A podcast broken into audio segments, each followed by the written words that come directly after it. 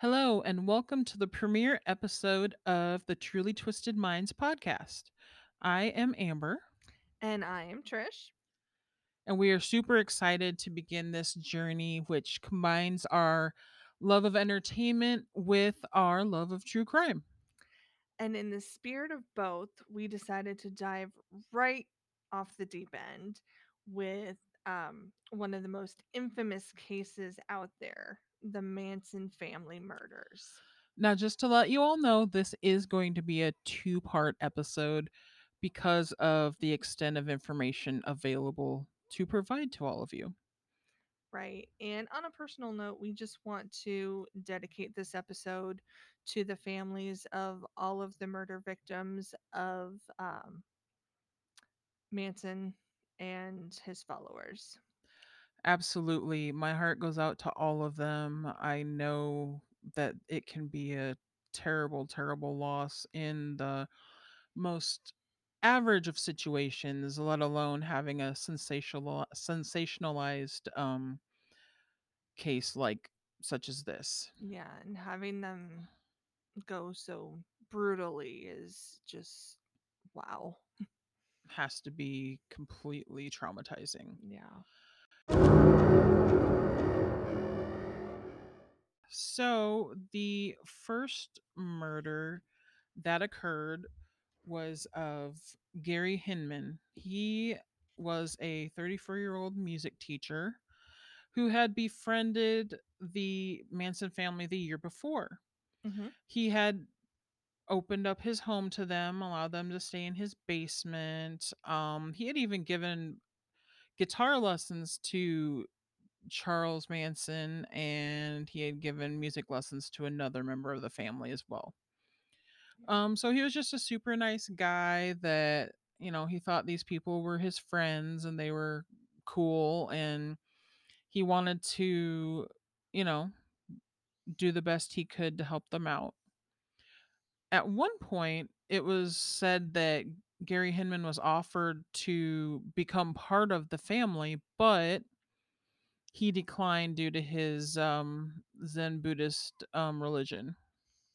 Which I completely understand. I mean, I guess I never really understood the whole like commune living thing, you know, giving up all of your possessions and falling un- falling in line with one like leader yeah. someone who told you what to do at every turn and, and the fact that like so many of these kids some not even kids i mean some like in their mid 20s would just follow this guy oh well and- the, the you gotta remember there were a lot of drugs involved too. This is true. And these people had been turned away by their families or had hard times and this guy swooped in and basically said that you know i'll take care of you i love you you know you just follow me and i'll Mhm. show you the way i'm jesus christ blah blah blah all of those things that charles manson believed of himself which yeah not the most sane cat out there. No and personally i don't think i would have believed a little five foot two man to like promise all of these things. It's like no oh it's hard to say what you would believe you know being naive and yeah it, the time and the fact you know like i said drugs involved and Yeah. someone showing you affection that you never received before or felt like you never received before puts you in a vulnerable position. exactly Yeah. so anyway apparently it was reported that um the manson family had um heard that Gary Hinman received a windfall of some sort to the Mhm. tune of $5,000, I believe it was said. Yeah. Between like 5,000 and like 30,000. Yeah, there Somewhere there in were there. different reports of it. Yeah. And Manson claimed that Hinman owed the family the money and so they decided to go and collect. So Thus began three horrendous days for poor Gary Hinman. Yes, so this started about um, July 25th of 1969. Um, Susan Atkins, Mary Brunner, and um, Bobby Beausoleil arrived at his home in with the uh, intent to get this money from him. When he showed them that he didn't have it, even going so far as to show a bank statement saying he only had like 50 bucks in the bank at most, um, they began to torture him. They ransacked his house. Um, they essentially forced him to sign over his cars. Yeah, he He had had two. 2 vehicles that he gave to them, Yep.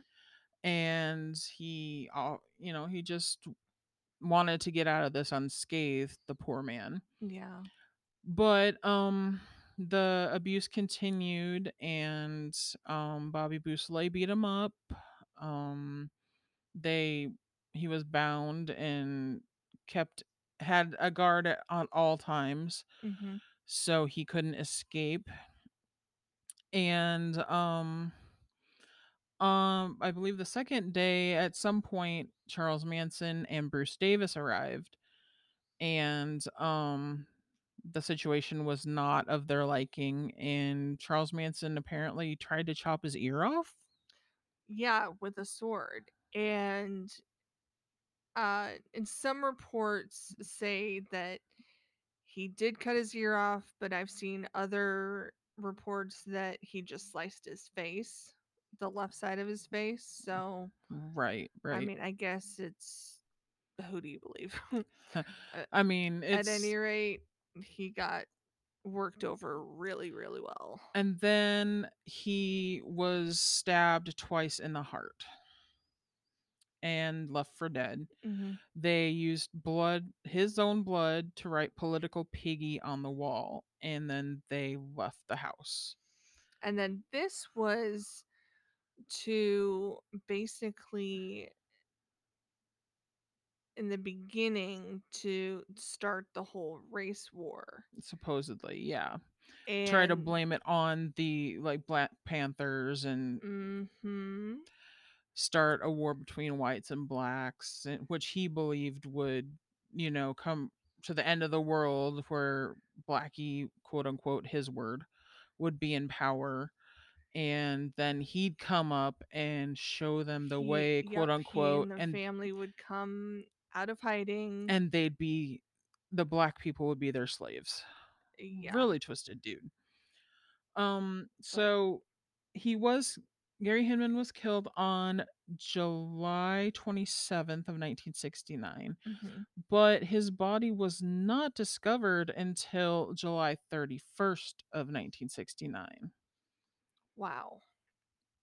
And um it was reported that um there had been a visit out to Spahn Ranch what the 29th, 28th Yeah, somewhere in there, um, completely unrelated. And um, th- one of the police officers had actually known Gary and had recognized his car. But he also knew that he was associated with the family, so he didn't think anything was um suspect. Yep. So he didn't pursue anything further because he figured he was probably just there. Yeah, and he didn't find out until way later that uh Hinman had even been murdered or murdered by the family.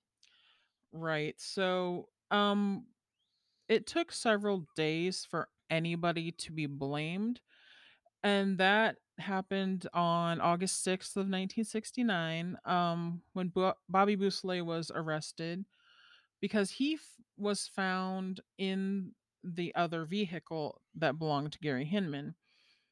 And apparently, um, they found bloody clothes and a knife was found in the wheel well of the car. which is really stupid if you ask me. It's like, okay, you're gonna hide a weapon up in the wheel well of a car and then I believe he was driving erratically, and that's why he got pulled over in the first place. Right, right. It's like, And then, "Mm, he, of course, he was arrested and booked for the murder of Gary Hinman. Mhm. Um, and then what? Three or four days later, not even three days later, the next murders occurred, Yes. Which would be the murders at the Tate home. mhm. 10050 Cielo Drive. Oh, that's pretty good that you memorized that. Yeah. So, involve the people in the home were Sharon Tate, um, Jay Sebring, who was a friend, Mhm. um, Abigail Folger, Heiress And- to the coffee fortune, and then Wojciech Frykowski, her boyfriend. her boyfriend, Mhm. who was a friend of Sharon Tate's husband, Roman Polanski. Yes. So they were all in the home, you know, enjoying a night together, hanging Mhm. out. Um, I believe who was it that was was it Jay that was supposed to be staying while with her because she was pregnant? Yeah, she was actually 2 weeks away from her due date. That is just tragic. And um Abigail and Wojciech were also there just to keep her company while Roman was actually in Europe uh finishing up a movie. And he was literally going to be home in a matter of days. Oh man. And then to come home to that Mm, tragedy. I yeah. I can't even. Poor man. So essentially it was um decided to target this home because of the fact that they knew so, the person that lived there beforehand, uh Terry Melcher. Who was a prominent record producer?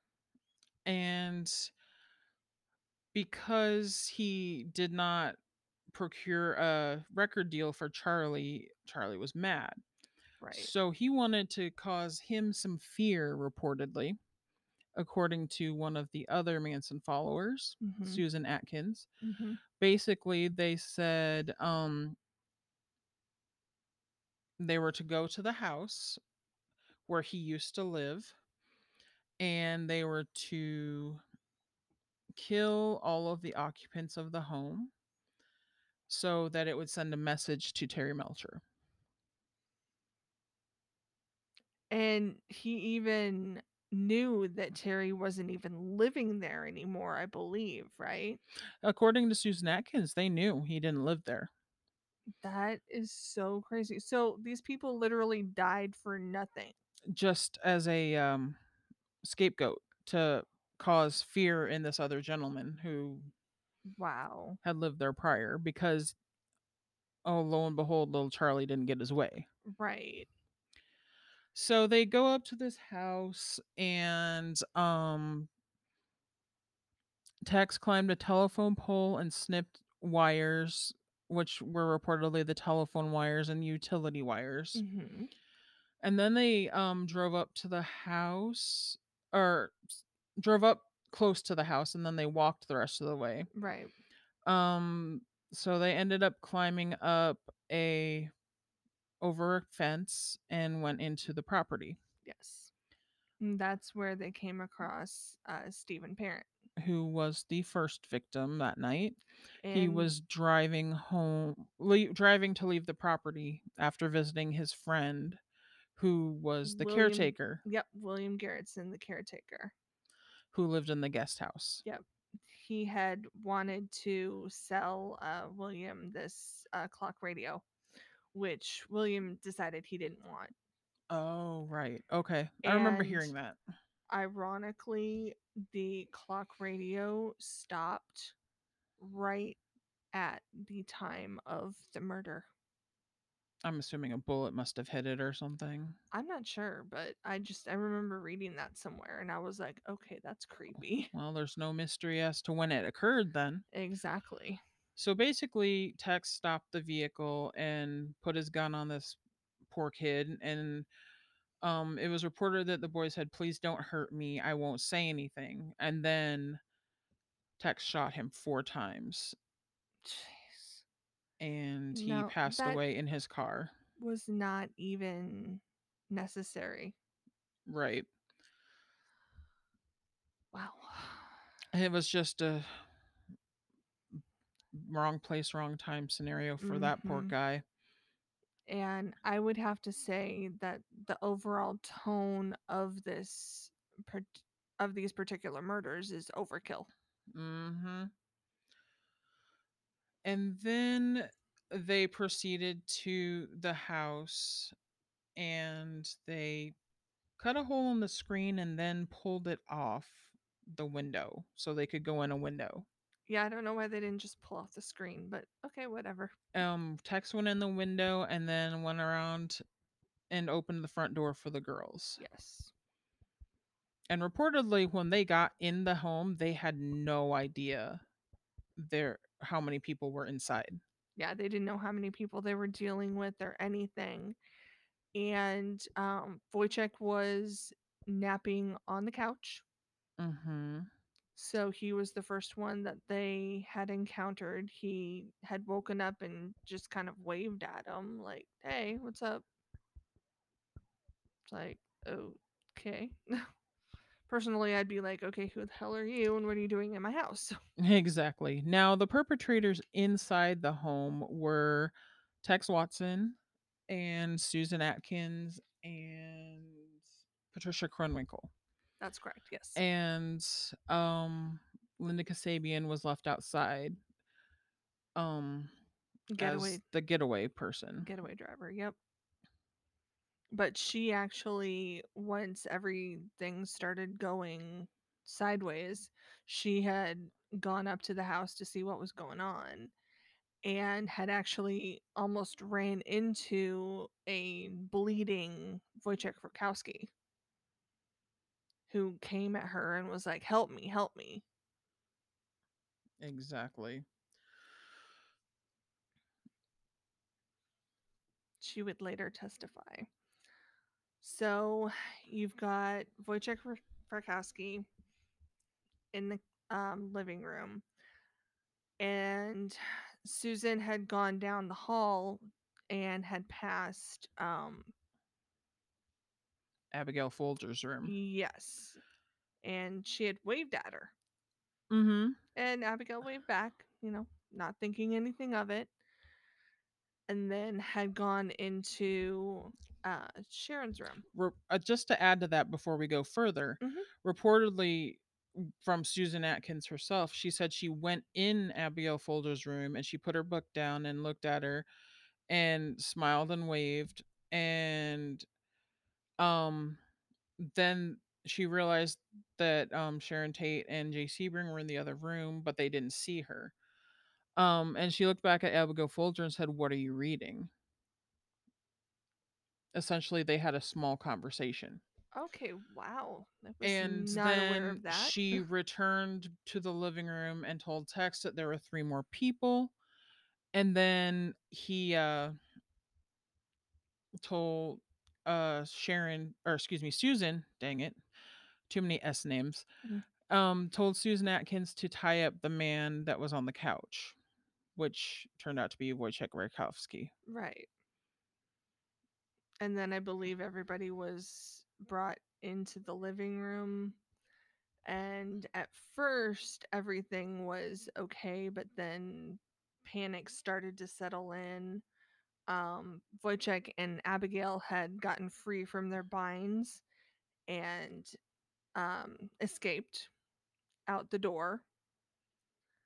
Abigail going one way, she went towards, I believe, Sharon's uh, bedroom, and then Wojciech went towards, Towards the gate, pool. Or the pool, yeah. yeah, or that could be the other way. I'm not sure. but either way, they're both outside, Right, right. and it was um, Patricia Krenwinkel Krenwinkel that reached followed um, Abigail and stabbed her. and then Tex followed um Wojciech. Wojciech. So it is interesting to note like interesting in the most crazy sense that Abigail Folger was stabbed 20 28 times, I believe it was, Yes. She was stabbed 28 times. which you know was extreme, extreme overkill. Uh, very much so. And Wojciech mm. was not only kicked in the head, he was pistol whipped, shot twice, and stabbed 51 51. times. The sheer 51 times. the sheer amount of overkill is astounding.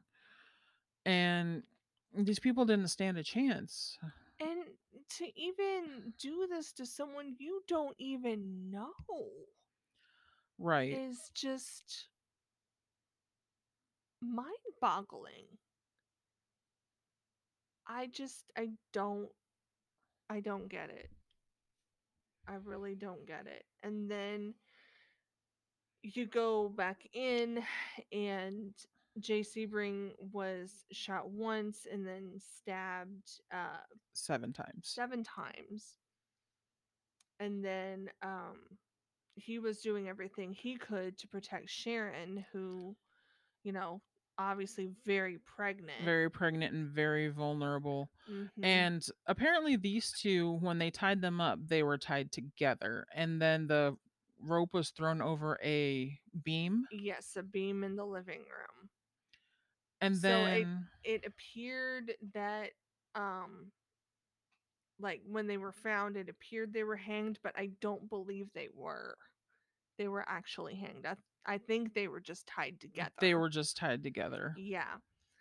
And then as um Susan's stabbing Sharon, Sharon's pleading with her for her know, baby's life. I'm pregnant. Just let me have my baby. Just let me have my baby. And she just looks at her, bitch, I don't give a I don't care about Yeah. your child. don't care about you. You are nothing to me. It was even reported by Susan herself that she contemplated cutting the baby out of her stomach. Oh, wow. And Which actually, I think I heard somewhere that had they done that, the baby may have actually survived. well, yeah, if it was that close to her due date, Mm-hmm. but unfortunately that wasn't to be. No. Very sad.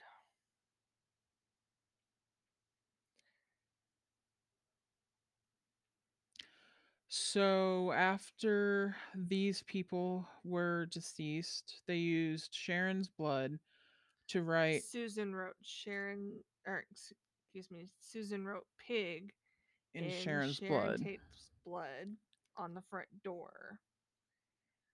And then um when the maid came the next morning, she was the one that discovered the bodies. hmm And I can't even imagine the kind of trauma that she went through hmm having to see all of that. It's like and she reportedly ran up the street street screaming murder and murder, bodies bodies, blood. Yeah. because she was just hysterical after Mhm. seeing what happened and she refused to go back in to re- identify anybody essentially Right. Well i mean who blame who could blame her i wouldn't want to go in there either Oh, absolutely. And then um, it should be noted also that during the killings, there were actually several people in um, Benedict Canyon that had called in about um, noise complaints, like people screaming, gunshots, that sort of thing. but they just didn't know where it came from they couldn't pinpoint it because of the canyon and the Mhm. echoes Exactly. And whatnot. and it, i guess it was reportedly a really quiet night Mhm. and then the the screams and gunshots basically disrupted the night Right.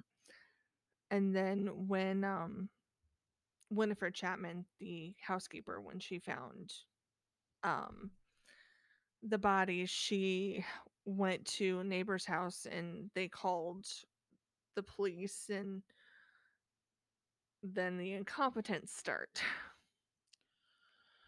yeah they um began the case like Barney Fife and ended that morning like Barney Fife.